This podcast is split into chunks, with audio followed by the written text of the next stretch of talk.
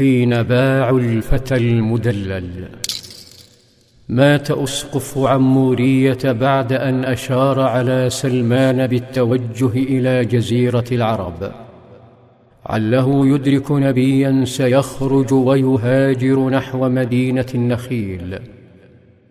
لم يغادر سلمان مباشرة بل مكث في عمورية وقتا. وذات يوم رأى تجارا عربا فاهتز قلبه شوقا. فاستوقفهم وقدم لهم عرضا فقال احملوني إلى أرض العرب وأعطيكم بقراتي وغنيماتي هذه. قالوا نعم. فانطلقوا به عبر بلاد الروم تركيا فسوريا ففلسطين. ثم دخلوا الجزيرة فتوقفوا ببلدة ذات نخل يقال لها وادي القرى قرب تبوك حيث ينتشر اليهود بانتظار النبي نفسه. رأى سلمان النخيل ففرح لكن فرحته لم تكتمل. فسلمان الذي ضحى برفاهيته ودلاله بحثا عن التوحيد وضحى بكل ما يملك بحثا عن هذا النبي المنتظر يستعد الآن لدفع أغلى ثمن يدفعه إنسان. فوجئ بأولئك التجار العرب يغدرون به يسحبونه كعبد نحو سوق الرق ليبيعوه. رضي سلمان بقدره فهانت نفسه عليه في سبيل الله وتشققت قدماه ويداه من الكدح دون مقابل. ربما تلوى من التعب والجوع يوما فتذكر فراشه الوثير.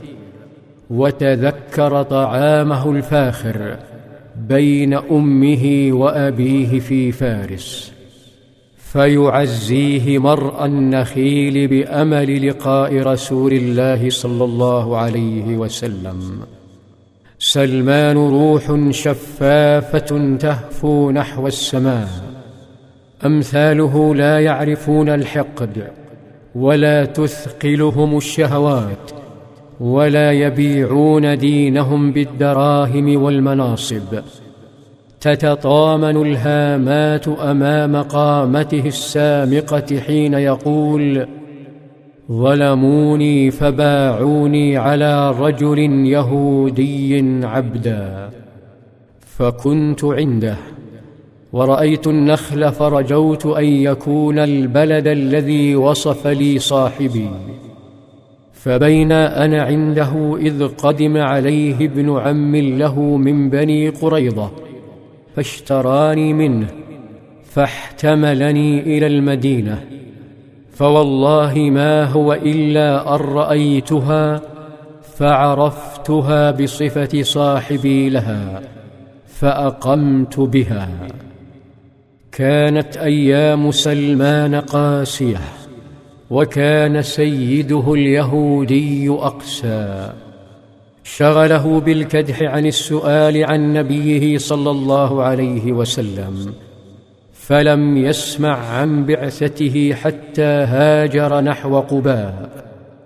وها هو اليوم يكحل به عينيه ويقص حكايته بين يديه.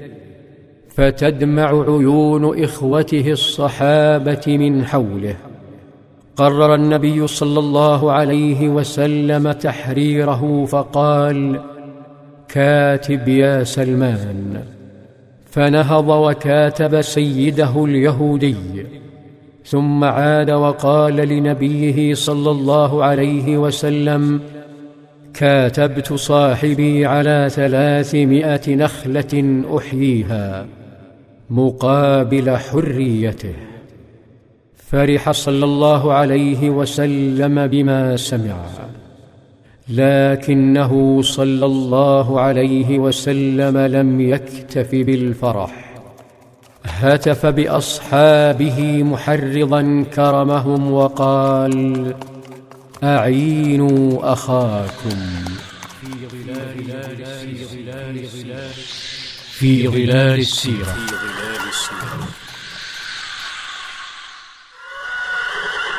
خمسمائة دارس سنويا عبر مشروع فقهني في ديني بسبع لغات بمكتب الدعوة بالروضة.